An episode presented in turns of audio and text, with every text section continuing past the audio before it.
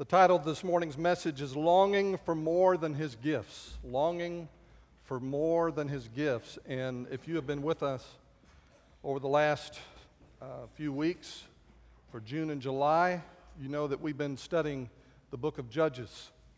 And after our Sunday morning study, there have been Bible study groups throughout the week meeting in homes, our 242 groups, and they have been uh, fellowshipping and studying around the same scripture passages that we have been studying on Sunday morning.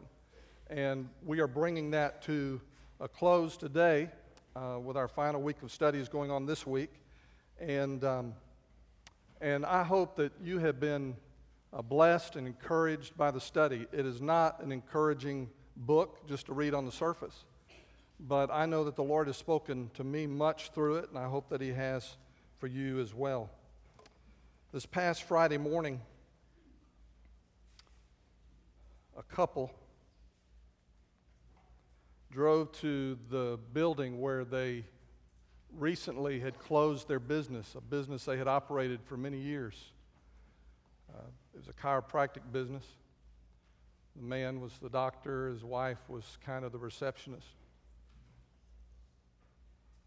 They have a 19 year old son and a 20 year old daughter, both of them in college. They drove to this building where their business used to be, and they took the elevator up to the ninth floor. They went out the window. They committed suicide just before 6 a.m. This was on Madison Avenue in New York City near 33rd Street. Glenn and Patricia Scarpelli had been experiencing a never ending cycle of debt. They had created great despair in their lives. They both sat down and wrote suicide notes.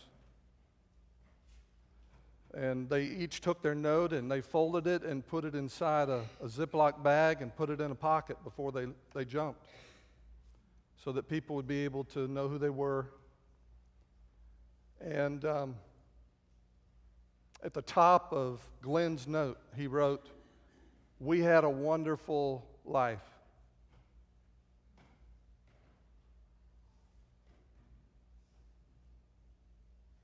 And maybe you don't see yourself as at that point of complete hopelessness and despair.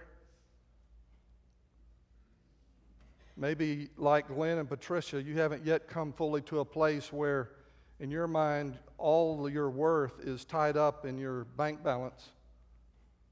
And you can't seem to measure yourself except apart from your finances. Or, or maybe you, you're unable to see that your purpose in life is much more than whether you're a success or a failure in the eyes of others. Or maybe you haven't yet fully come to a place where you have measured all of your happiness based on whether or not you get what you want out of life. But that's where they had come. And dear one, if you are if you are like that couple, if you feel that you are at that kind of a place, if you are so discouraged that there just seems to be nothing in your future that gives you hope, I have two things to say to you before, before we get into the message. First of all, I want to say to you that God knows. God knows. He knows everything that's happening to you. He knows your thoughts and He knows your feelings.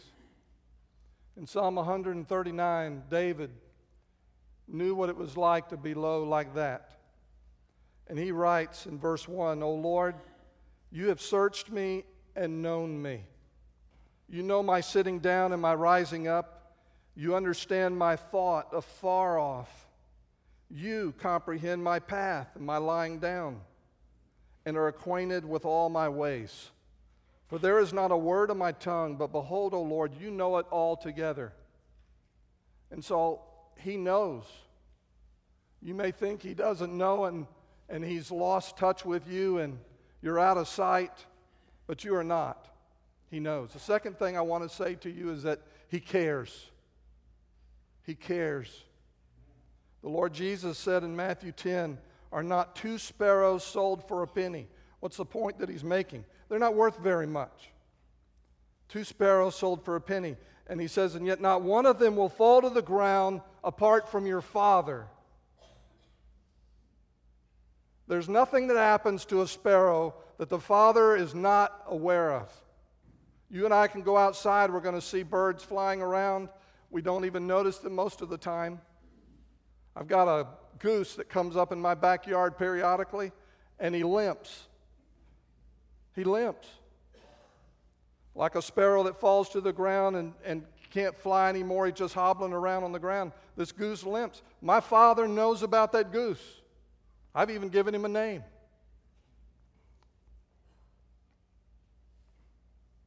The next phrase in Matthew 10, it's not on the screen, but the next phrase in Matthew 10 is he says, The very hairs in your head are numbered. You're worth much more than a sparrow. And if God knows what's going on with a sparrow and he knows the number of the hairs on your head, now I already saw a couple of you looking, you saying, I don't have any hairs on my head. I saw, I saw you back there, Lyndall. He turned to somebody right away. He was saying something about that. God knows the count, Lyndall. He knows the count. He knows the hairs on your head. And, and He cares for you. So I just want you to know that God knows and God cares. Do not lose hope. If you're breathing, God has purpose for you. God has plans for you. And you are worth much more than, than what the world says is the value of a man or a woman. Well, studying in Judges, we've seen a, a repeated and a disturbing pattern that's taken place. The people of God who were supposed to go in and take the promised land are no longer listening to God. The people are forgetting God and doing their own thing. The people, in fact, are running to the things God says to run away from.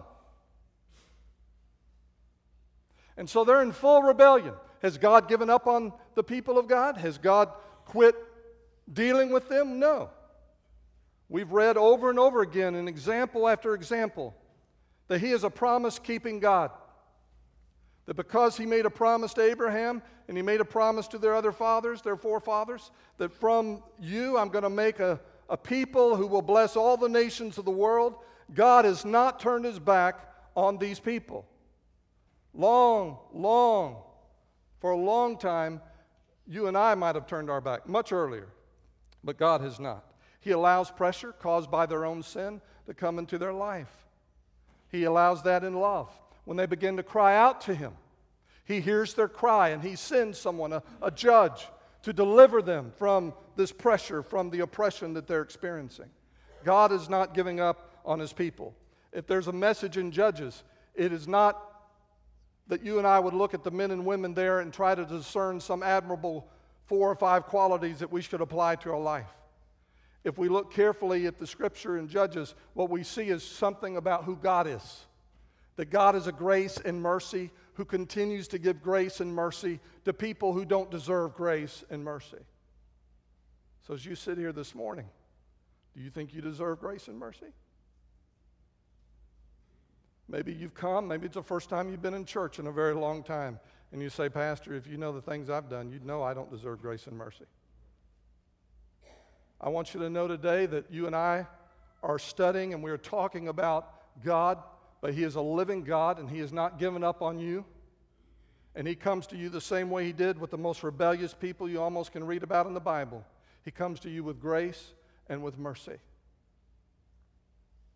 Well, Samson is the very last judge that you read about in Judges before the story goes really dark. There are no more judges to read about in the book of Judges. Now, later on, the story seems to improve somewhat when you begin reading about Samuel. And there's a bright spot in the story of Ruth. These all occur during the same time period.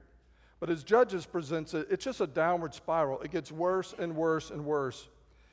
Judges has this story of Samson tucked in here right in the middle, and, it, and his story is around Judges chapter 13, 14, 15, and 16. I want to go to the very first verse that opens up his story Judges 13, verse 1. Listen. Again, the children of Israel did evil in the sight of the Lord.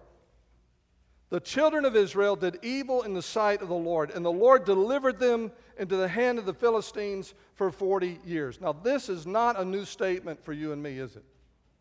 We have, we have read this statement before that they did evil in the sight of the Lord. We saw in the very first time that it appeared that it literally means they were adding to their evil. They, they were increasing their evil. They were accelerating their evil in the sight of the Lord.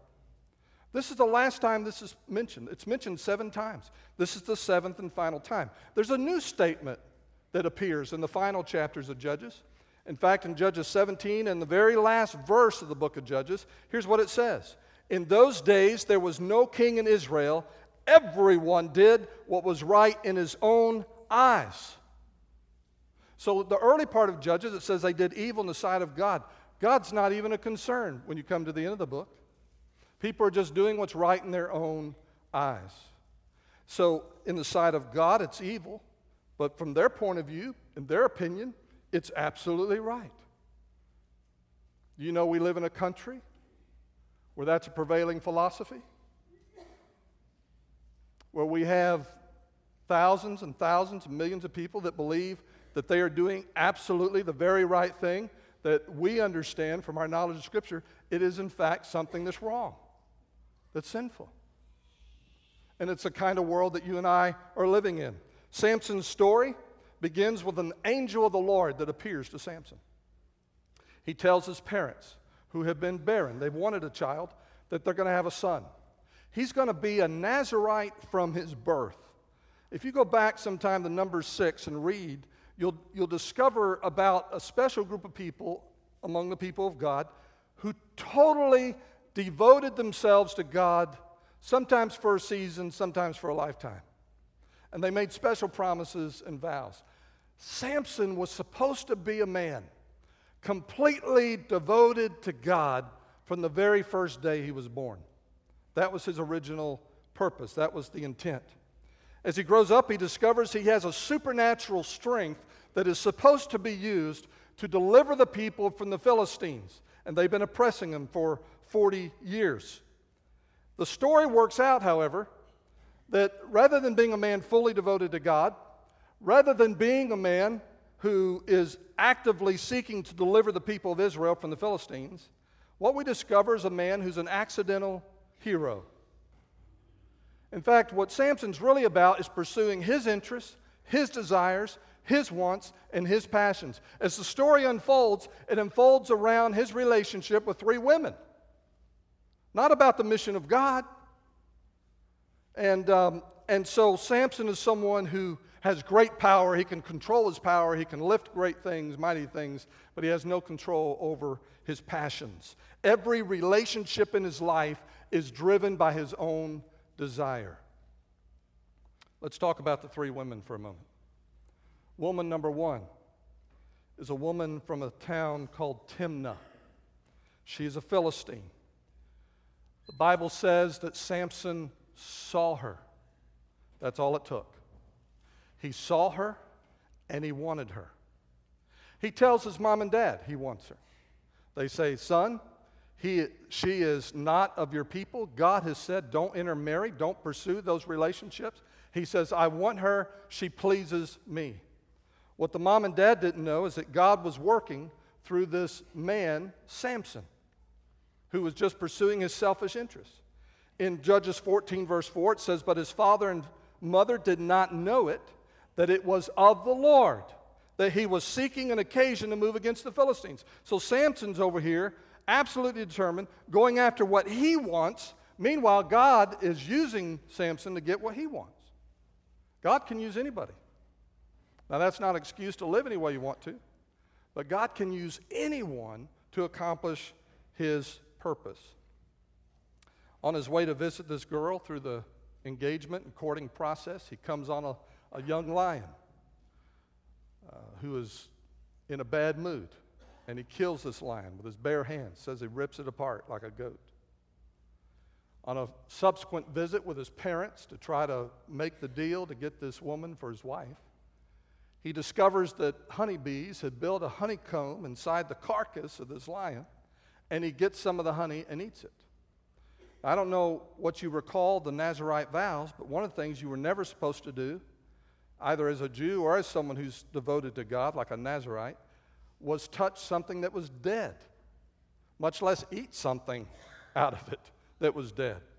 I've been walking lately here around Wynn. Every now and then I come up on something that's been dead a while. And it's usually quite flat. And it smells terrible. And it still smells terrible. I'm telling you right now, if you put a wonderful meal on top of that thing, I'm not going to eat it. But Samson did. And without telling his parents where it came from, he gave that honey to his, his mom and dad, to his parents. And, um, and so now he has broken one of his vows.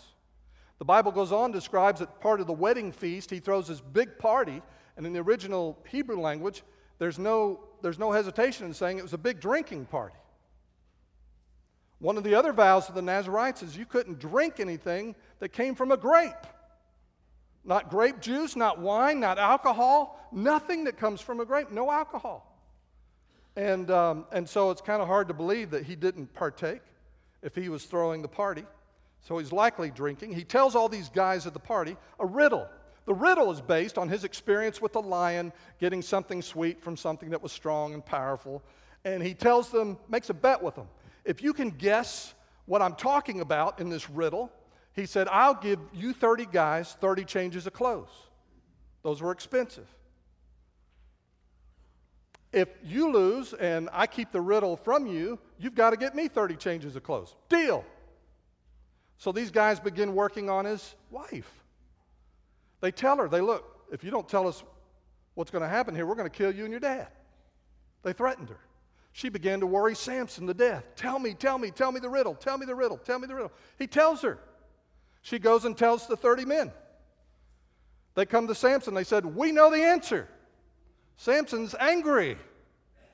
He says, If you hadn't plowed with my heifer, you wouldn't know the answer. I'm not sure how she felt about that. So he goes to another town. He kills 30 Philistines. He takes their clothes. He brings them back, gives them to those men. He goes home mad.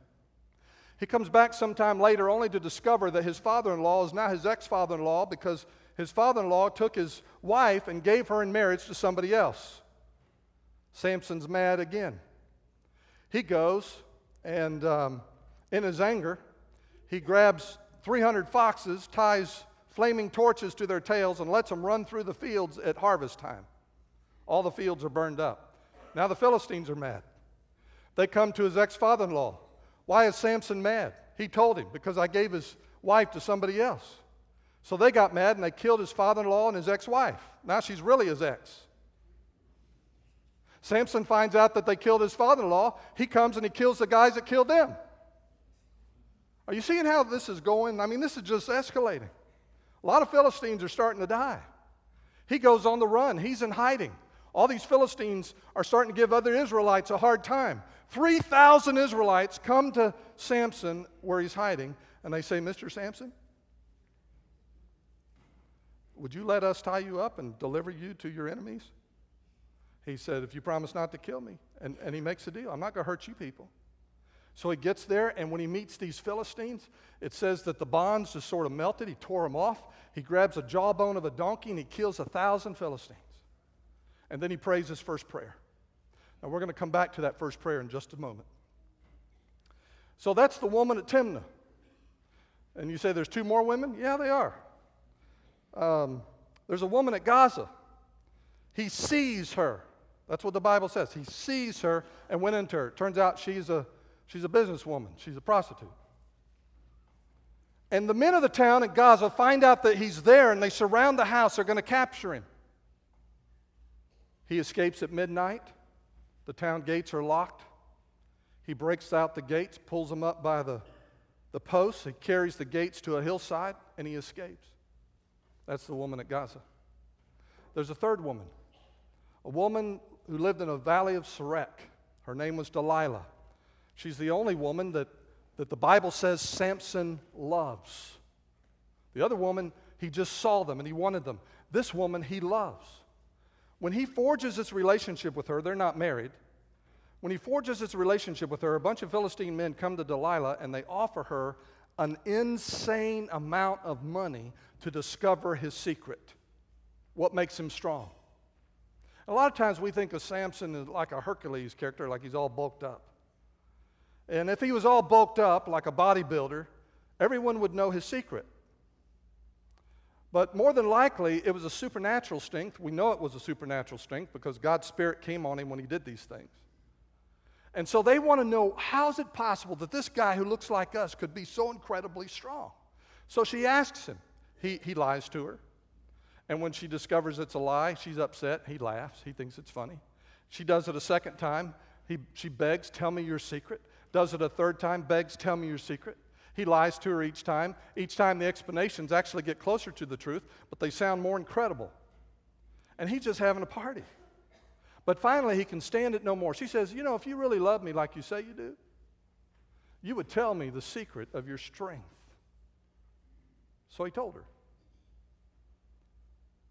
The Bible says that while he was sleeping, she called someone. He came and shaved his head. The Bible says the Spirit of God left Samson. His strength was gone. The very last part of his vow that he should never cut his hair had been broken. And that brings us to Judges chapter 16, verse 21. chapter 16, verse 21. The Bible says, Then the Philistines took him and put out his eyes and brought him down to Gaza. Do you remember Gaza? That was the second woman. Brought him down to Gaza. They bound him with bronze fetters, and he became a grinder in the prison. The old preachers, when they would get wound up on this verse, they would say that sin blinds, sin binds, and sin grinds. I heard an old preacher just say that. Sin blinds, sin binds, and sin grinds. The story continues. However, the hair of his head began to grow again after it had been shaven. Now, you think the Philistines would have been smarter than that. I would have made sure he had a haircut every day. Now the lords of the Philistines gathered together to offer a great sacrifice to Dagon their God and to rejoice. And they said, Listen to this carefully. Our God has delivered into our hands our enemy. When the people saw him, they praised their God, for they said, Our God has delivered into our hands our enemy, the destroyer of our land, and the one who has multiplied our dead. Was it their God that delivered him into their hands? Was it their God? Was it Dagon? No, it was Yahweh. It was Yahweh. Verse 25. So it happened when their hearts were merry that they said, Call for Samson that he may perform for us. And more than likely, that was not a pretty thing. Uh, they called for Samson from the prison, and he performed for them, and they stationed him between the pillars. Then Samson said to the lad who held him by the hand, a little boy, Let me feel the pillars which support the temple so that I can lean on them. Now, the temple was full of men and women. All the lords of the Philistines were there, about 3,000 men and women on the roof watching while Samuel performed. Would you pray with me? Father, for these next few moments, we ask, Lord, that your Holy Spirit would capture our attention. We pray that you would enable us to hear your voice. And Father, I am not capable in my human strength of speaking for you. And so I ask you, Father, to speak through me your truth, your message for your people in this hour. And I ask it in Jesus' name. Amen. Why did God use such a weak man? Now, Samson was strong physically, but he was weak. Why did God use such a weak man? Let me give you some answers. Number one, The gifts are always greater than the man. I heard a guy named Fred Smith say that years ago. The gifts are always greater than the man. Sometimes we see somebody who's extremely gifted, spiritually gifted, or, or whatever, and, and they can preach and they can teach and they can do different things, and we admire them. And, and our assumption is because that man or that woman is greatly gifted, that they also have a greater relationship with God. Not so. There is not a direct relationship between the gifts of God and the fruit of the Spirit. The gift of the Spirit and the fruit of the Spirit are two different things. There is a transformation that God wants to accomplish in you and me. And, and understanding this helps us understand how God can use someone so powerfully in our life, maybe a teacher, a preacher, or somebody like that. And then we discover five years later, 10 years later, there's some moral failure in their life, and we wonder how could God have used that person so powerfully? Well, the answer is simple the gifts are always greater than the man. What God does through you is no indication of where you are in your relationship with Him. There's a second thing we need to see. Why does God use such a weak man? Number two, God always does His greatest work through our human weakness. God shows Himself through our weakness, not, not through our strength. The Apostle Paul perhaps gave the best insight on this in 2 Corinthians 12 where he was describing a time in his life where he had some physical malady. We don't know exactly what it is, a thorn in the flesh. And he prayed three times God, would you take this away from me? God didn't do it. But God did speak to him, which is an answer to prayer, by the way. God did speak to him. And, and what Paul came to understand is that, is that when he's going through a tough time, when he is physically weak, when he is not 100%, that it's at those moments when God's power tabernacles, the Christ power tabernacles on top of him the most. That's what he says, literally. And he says, when, when I discovered that when I am weak, Christ's power rests on me more fully. When I am empty of myself, when I have abandoned my dreams, when I've abandoned my plans, when I have emptied myself, like Jesus emptied himself of all his rights and all his prerogatives when he came to earth, when I have emptied those things out of me and there's nothing left in me and I'm totally weak, then I'm strong. God delights to work through weak things. Number three, when God works through you, he is also at work in you. When He works through you, He's also at work in you. You see, God wanted to deliver the people of Israel from the Philistines. But God was also vitally interested in Samson. He cared about Samson as an individual man. And he wanted to accomplish a work in Samson. Samson broke all his vows, did not represent God the way he was supposed to represent God. He completely blew it, lost his eyesight, but dear one, while he was blind, he had more understanding, I, I suspect, more insight into what was going on with his eyes when he could see. And there was a transformation, there was a shift in the heart of Samson at that moment. Others may see God using you. What they don't see is what God is doing in you. Ultimately, what God wants to accomplish in your life and mine, if you're, if you're part of the people of God, if you're a Christian, is He wants to do what, he, what Paul writes about in Romans 8. He wants to conform you to the image of His Son.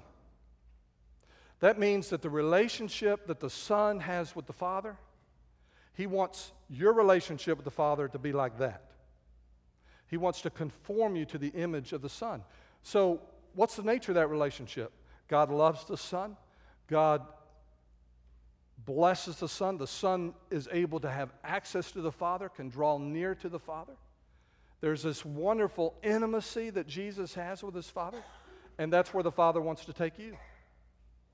We sang that, that last song before I got up here. Some people don't like that song, and I can understand why they might like it. Other people love that song. But let me tell you what that song does talk about it talks about intimacy with God. And listen, the Father wants you to be intimate with Him, like Jesus was intimate with Him. He wants that. And, and, and, and let me tell you something else about the Son of God. Jesus was absolutely dependent on the Father, wasn't he? Everything he said, everything he did. We studied that this past spring when we talked about experiencing God together. How the Son depended on the Father for everything. He never looked anywhere else for help. He never, never had uh, you know, secret bank account. He never didn't even say he had a place to lay his head. He was completely trusting the Father for everything. Guess what the Father wants to do with you? He wants to conform you to the image of the Son. So, what's He going to do? He's going to bring you to a place throughout your life where increasingly you are depending on the Father for everything. So, what is God doing with Samson? He's bringing Samson to a place, and he's bringing the people of God to a place all through the book of Judges. It's about how God works to create a people for himself. Not how we get a God for us, but how God gets a people for him. That's his pursuit in the book of Judges. What I want you to understand is that the, you have an enemy, and I have an enemy that absolutely is opposing that. He does not want you to get there. He does not want us to get there. He does not want us to be the people of God. He's fighting that. And there's a, literally a war that's taking place. God is doing something in this battle. The enemy is doing something in that battle, and you need to understand the nature of that war. So here's the question I want us to cover What is the spiritual battle raging around your relationship to God? What is this battle? And we see this in, in Samson. What is this battle that's raging around your relationship to God? Here's the first part of it the enemy is using your thirst to keep you from becoming a man or woman of God your thirst. Say, Pastor, I'm not thirsty.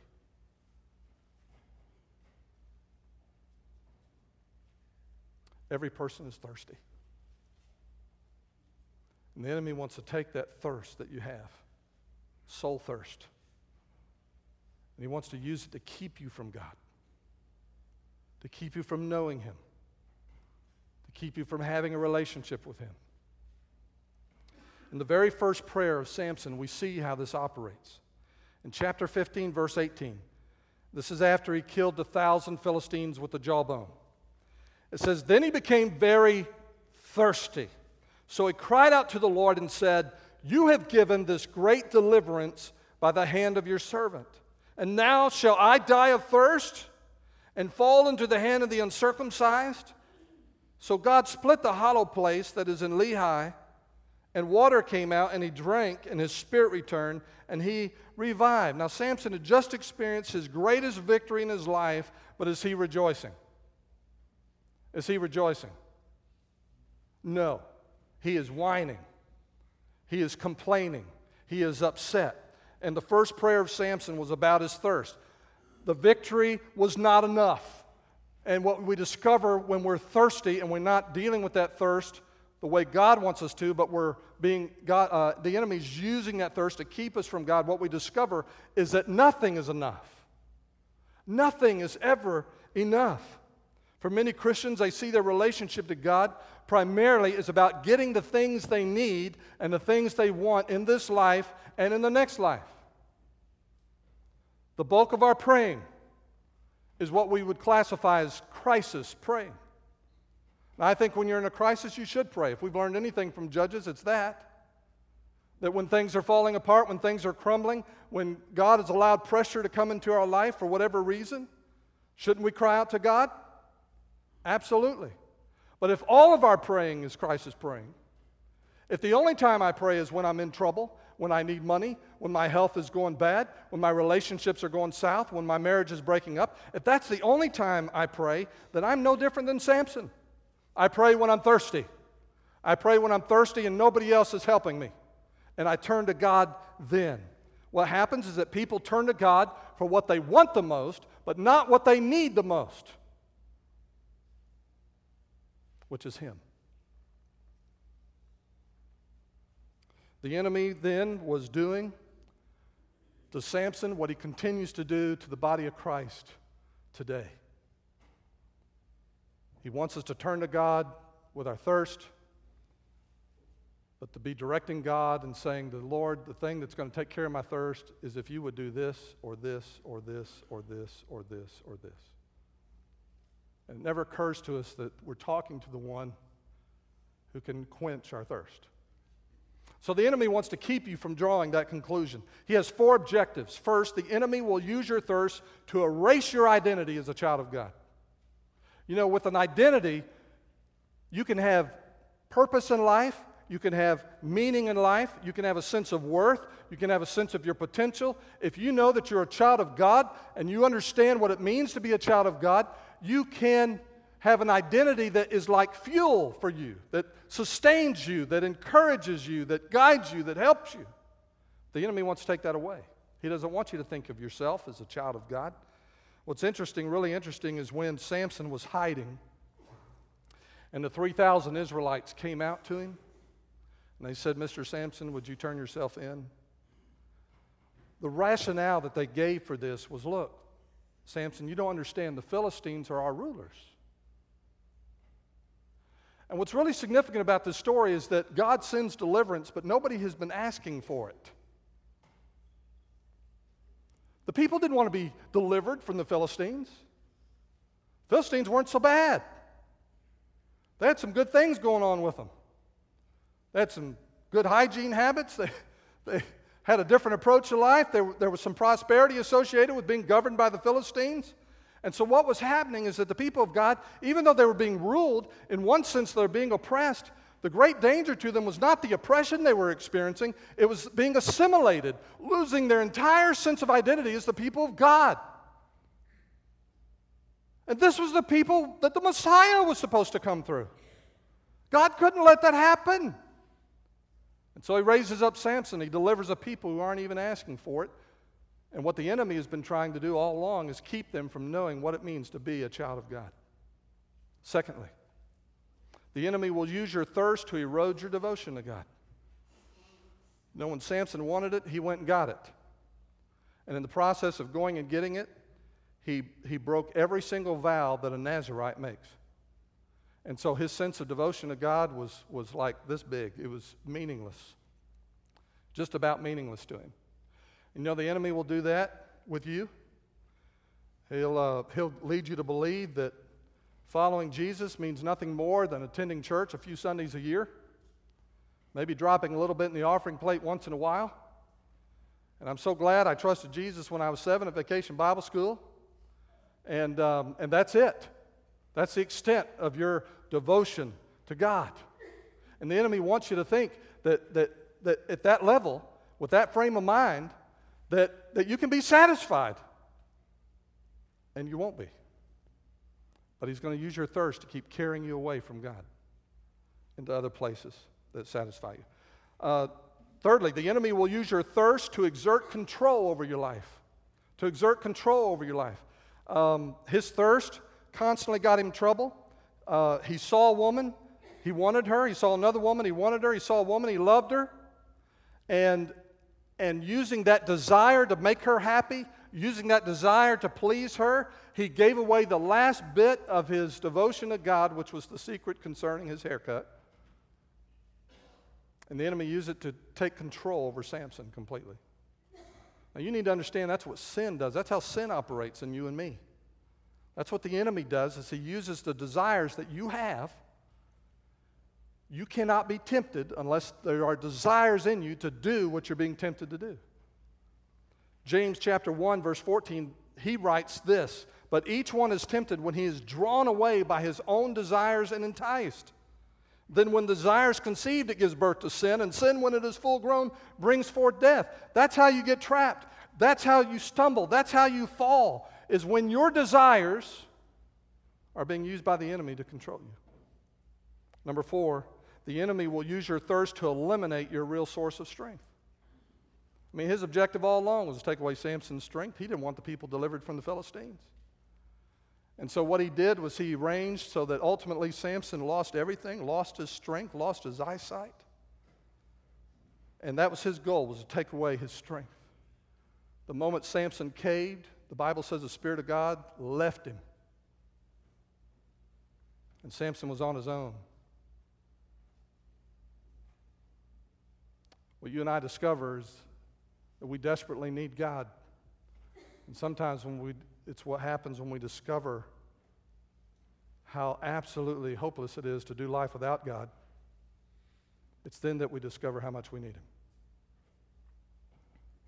The spiritual battle raging around your relationship to God, the enemy wants to draw you away from that relationship. Secondly, God defeats the enemy by quenching your thirst with Himself. If you've heard nothing else from the book of Judges, it is that we have been reading about a God who's saying to a people of God, He's saying, Dear ones, I am what you're looking for. The relationship with me is what you're looking for. Samson is experiencing as an individual what the nation was experiencing as a whole. Look at verse 28. This is Samson's second prayer that's recorded. Only two prayers recorded in Samson's life. The first one was, I thirst, give me water. The second one we read in verse 28. Then Samson called to the Lord. There he is standing in that temple, hands on both pillars, and he says, O Lord God, remember me, I pray. He called to the Lord. This was not a silent prayer. O Lord God, remember me, I pray. Strengthen me, I pray, just this once, O God, that I may with one blow take vengeance on the Philistines for my two eyes. And Samson took hold of the two middle pillars which supported the temple, and he braced himself against them, one on his right and the other on his left. Then Samson said, Let me die with the Philistines. And he pushed with all his might, and the temple fell on the lords and all the people who were in it. So the dead that he killed at his death were more than he had killed in his life. Now, some people read this and say, well, that just sounds like the same old Samson. I mean, he's not concerned with the mission of God, he's just concerned with getting vengeance for his eyes. Strengthen me one more time. I can get vengeance for my eyes. And just let me die. And it sounds like the same old thirsty guy who just wanted what he wanted and didn't give a rip about what God wanted. I would argue, though, that Samson, like you and me, is a work in progress. His prayer is not the same as his last prayer. Let me point out the significant differences. Look at what he prayed first.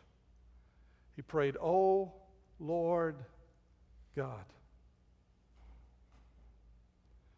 And he does something that he didn't ever do before. He uses God's sacred name, Yahweh.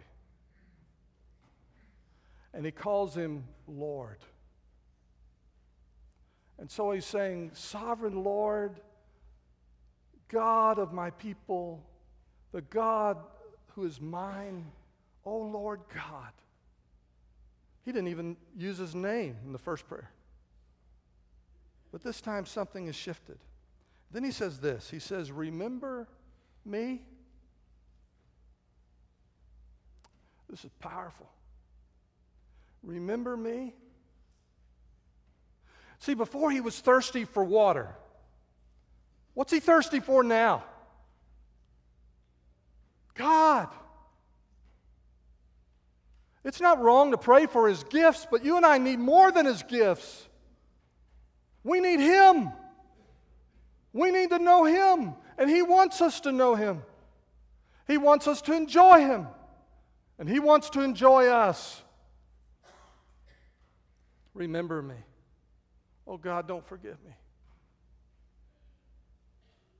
I want you to know me, and I want to know you. The point is, everyone is thirsty. The enemy wants to use your thirst to keep you as far from God as he can. God wants to use your thirst to bring you to Himself and then quench your thirst. He wants to satisfy you. In Psalm 63, verse 1, the psalmist writes, O God, you are my God. Early or earnestly will I seek you. My soul thirsts for you. Do you recognize that soul thirst inside of you? My soul thirsts for you. My flesh longs for you in a dry and thirsty land where there is no water. In Psalm 42, David writes, As the deer pants for the water brooks, so pants my soul for you, O Lord. My soul thirsts for God, for the living God. Can you say that? My soul thirsts for God. Is that your heart? Jesus in John 7, verse 37, and he, he dealt with this concept of thirst many times, but here's when he said it publicly, and he says it out loud. On the last day, that great day of the feast, Jesus stood and cried out, saying, If anyone thirsts, let him come to me. No one else, nothing else. Let him come to me and drink. He who believes in me, as the scripture has said, out of his heart will flow rivers of living water. What is he talking about? It says, But this he spoke concerning the Spirit, whom those believing in him would receive. The Holy Spirit is like a well of water rushing, pouring out, constantly flowing. How can you be thirsty when you're in the middle of the stream, in the middle of the ocean? And yet the enemy wants you to think that God has nothing for you. And you say, I thirst. Oh God, I wouldn't be so thirsty if I had a better job. Oh God, I wouldn't be so thirsty if you would just answer my prayer about this thing or that thing. And you know, the enemy, he doesn't care if you pray like that. Not a problem. And what the enemy is doing with you is he comes to you and he says, Here, Don, says, You're thirsty? Try this. Try this. Take a drink. And I'll try it, and it may satisfy me for a little while, but it's never permanent, is it? And so what he does is he comes along to you and he says, Look, if you really want to be happy, what you need to do is go to the next level. And so try this. Get more involved, get more deeply committed to this activity or, or this thing that makes you happy or this relationship or, or drugs and alcohol, or whatever it is. He says, try this. And you try it, but it doesn't satisfy. Does for a little while, but doesn't satisfy. And he will keep doing that to you He'll keep saying, try this, try this, try this, try this, try this. And all the while, if you're part of the people of God and you know Jesus, the answer to your thirst is in you. The Holy Spirit can completely quench your thirst. and you're going around like you're dying. And He has given you so much, and He wants to give you so much more Himself. If I were to sit you and I together, and I was to ask you to describe your, your personal prayer time, which is the heart of your relationship to God, if I was going to ask you to describe your personal prayer time, what would you tell me? Would you say, doesn't happen? It doesn't exist, Pastor. I don't know, I don't know what it's like to sit with God and, um, and to be satisfied. Somebody else may say, Well, Pastor, I, I, I do meet with God and I, I pray, but I got to be honest with you. And um, I'm just dry. Spiritually, just dry and I go before the Lord and and and all these other things come to mind and, and the problems in my life are squeezing on me and I got all these issues and, and I just feel dry and so I and then maybe you would tell me, Pastor, I actually pray and, and I intercede for people and I, I pray about my needs and I pray about the needs of others. And, and I'm thankful. Sometimes I see God answer those prayers, and sometimes, and we think the whole business of praying is about going and trying to get God to give us something and going to get God's gifts. But how many of you would say, Pastor, the way I would describe my time with God is like this I come to Him and I bring my thirst to Him, and He satisfies me. He fills me up. And I walk away from that time and I can, I can face hell with a water pistol because He has satisfied my soul. I don't get that anywhere else. No relationship, no activity, no drug, nothing can satisfy me like what happens when I come and I bring my thirst to Him.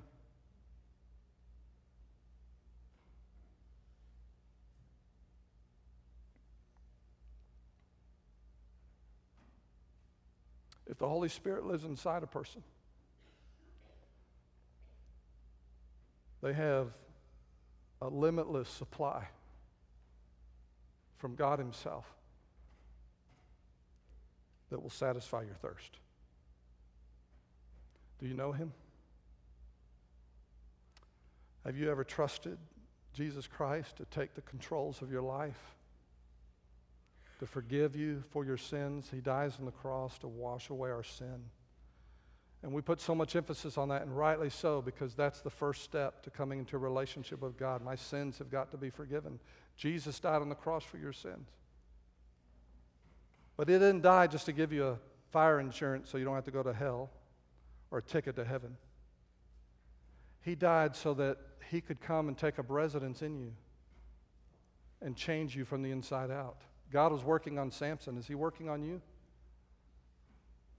Is that your experience? Would that be your testimony? I trusted Jesus, but my goodness, I'm not the guy I was or the guy I was when we started this thing. God's been working on me, He's been changing me, and I'm learning more and more. He is the one who quenches my thirst.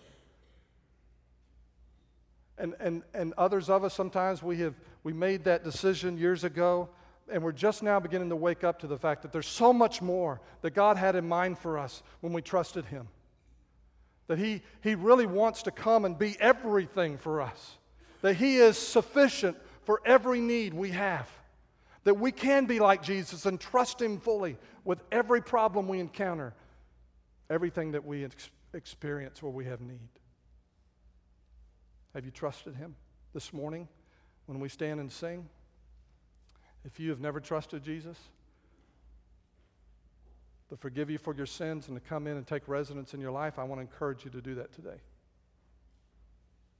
Dear ones, that's the only reason why this church is here. Is so that people can come to know God and together we can grow in our knowledge of Him. Do you know Him? And then if you're a brother or sister in Christ, imagine that, that conversation. You and I sitting down, I just said, How's your prayer life? How's your, your time alone with God? What is your relationship with God like? How does that affect your life? How, what's going on? Uh, are you discovering that He can satisfy you? What would you say? I don't know what we're going to sing, but when we stand and sing, that may just be the cry of your heart. And say, Oh God, I want to know what you talked about when you said, If anyone thirsts, let him come to me and drink. Jesus, I want to drink. I want to drink like that, where your Holy Spirit fills me and overflows me. And you just want to take your, your stance here this morning and just say, That's what I want to do. You can do it sitting, standing, kneeling down front, matters not. Maybe you just want to come tell a pastor, say, Look, just pray for me. I want him to fill my life. I want to be satisfied in Christ. The book promises it. I want to experience it. Don't be satisfied for less than the best that God has for you.